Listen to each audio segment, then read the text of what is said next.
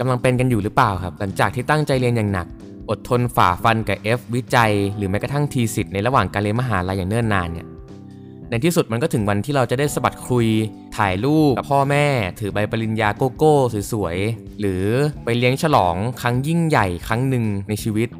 แต่พอดีใจได้ไม่นาน มันก็ดันมาค้นพบว่าตัวเองหลงทาง ไม่รู้ว่าอนาคตจะไปทางไหน เรียนจบมาไม่นานก็ต้องผลักดันตัวเองเข้าสู่ฤดูสมัครงาน เขียนเรซูเม่ด้วยความตั้งใจ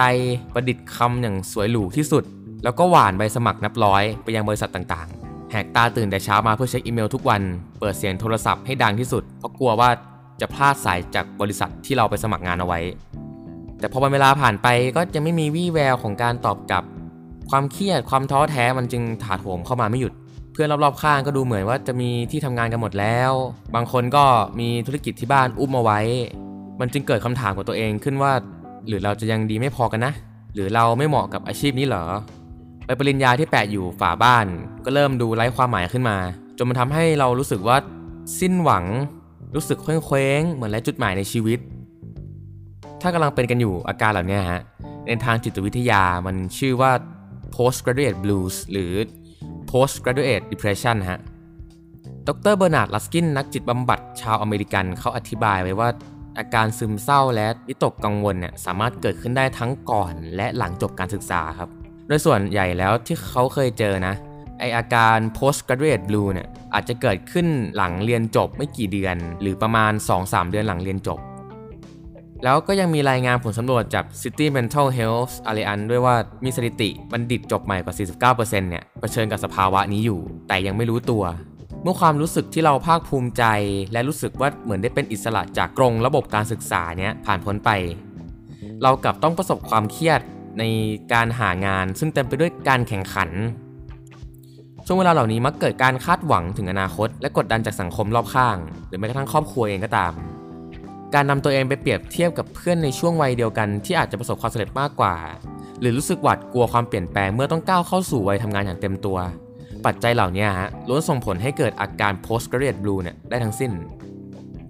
ผมไปอ่านบทความหนึ่งใน Huffington Post มาครับเขาอธิบายว่าบัณฑิตจบใหม่เนี่ยมักจะต้องเจอกับสถานการณ์ที่เมื่อเรียนจบก็ไม่มีเวลาพักให้กับตัวเองเท่าไหร่นัก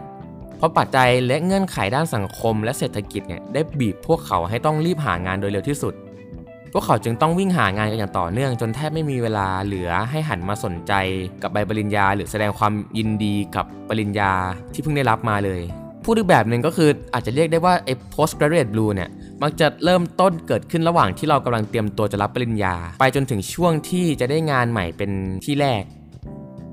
แล้วเราจะรับมือแล้วก้าวผ่านช่วงเวลาเหล่านี้ไปได้ยังไงหากเผชิญกับความเศร้า ก็อย่างแรกเลยฮะอยากให้รู้ไว้ว่าคุณไม่ได้โดดเดี่ยวนะฮะ เพราะยังมีบัณฑิตหน้าใหม่อีกหลายคนนะที่กำลังตกอยู่ในสภาวะเดียวกัน มันเป็นเรื่องธรรมดามากครับผม ดรร็อบโดบรันสกี้นักจิตวิทยาชาวอเมริกาเขาอธิบายไว้ว่าการทุ่มเทเวลาทั้งหมดเพื่อสมัครงานเนี่ยอาจจะทำให้เรากดดันและวิตกกังวล จนส่งผลกระทบต่อสุขภาพ ดังนั้นก็ควรดูแลร่างกายและจิตใจอยู่สม่ำเสมอ ก็เบสิกเลยฮะควรรับประทานอาหารที่มีประโยชน์พักผ่อนให้เพียงพอ แล้วก็ออกกำลังกายบ้างเป็นครั้งคราซึ่งดรร็อบเขาก็อธิบายเพิ่มอีกว่า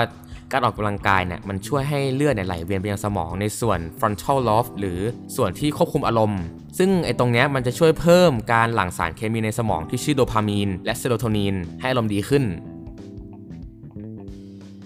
อีกวิธีหนึ่งนะฮะ การหาเพื่อนเพื่อแลกเปลี่ยนความรู้สึกมันก็ไม่ได้แย่นะฮะบทความใน BACP หรือสมาคมสาธารณจักรเพื่อปรึกษาจิตวิทยาและจิตบำบัดเขาได้แนะนำว่า เมื่อเผชิญกับสภาวะ postgraduate blue เนี่ย อย่าเก็บความรู้สึกนั้นไว้คนเดียว พยายามออกไปพูดคุยกับใครสักคน โดยเฉพาะครอบครัวหรือเพื่อนที่กำลังประสบปัญหาเดียวกัน เมื่อมีคนที่เข้าอกเข้าใจอยู่ข้างๆเนี่ยมันจะช่วยให้สามารถเอาชนะความเครียดและความรู้สึกโดดเดี่ยวได้ ซึ่งจากบทความหลาย ๆ ที่ที่ผมได้ไปอ่านมา เขาก็แนะนำไปทันเดียวกันว่าสภาวะแบบนี้ฮะมันเป็นเรื่องที่ไม่แปลกครับผมและที่สำคัญมากๆก็คือเราไม่ควรจะโทษตัวเอง และไม่ควรปล่อยตัวเองให้โดดเดี่ยวครับผมเมื่อเจอกับสภาวะนี้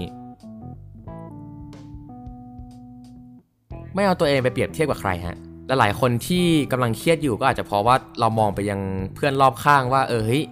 เขามี connection ดี เขาแบบว่าเป็นเด็กกิจกรรม จึงแบบมีบริษัทมาอุ้มชู เขาให้ได้ไปทำงานเลยโดยที่ไม่ต้องไปผ่านการคัดเลือกอะไรมาก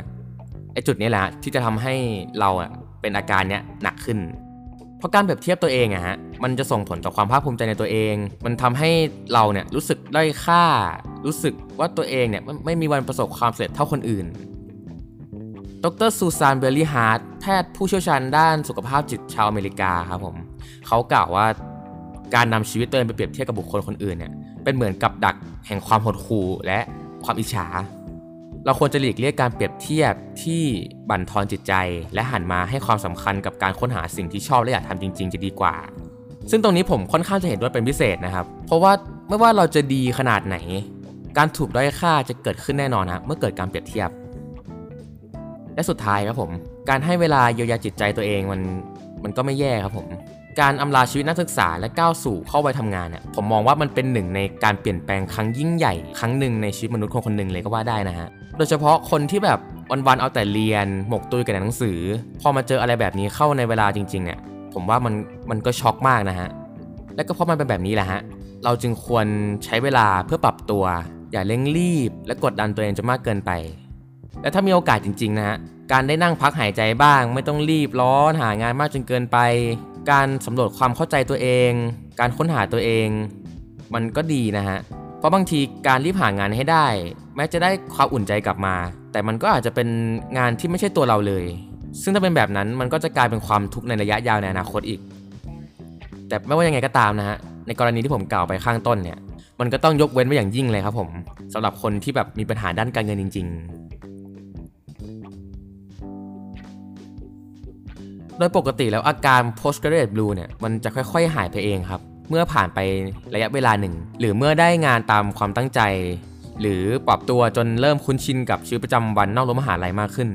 ก็จนกว่าจะถึงตอนนั้น ก็อย่าลืมดีใจกับตัวเองให้มากๆนะครับ และสิ่งสำคัญที่สุดก็คือต้องใจเย็นๆและค่อยๆ หาหนทางในอนาคตต่อไป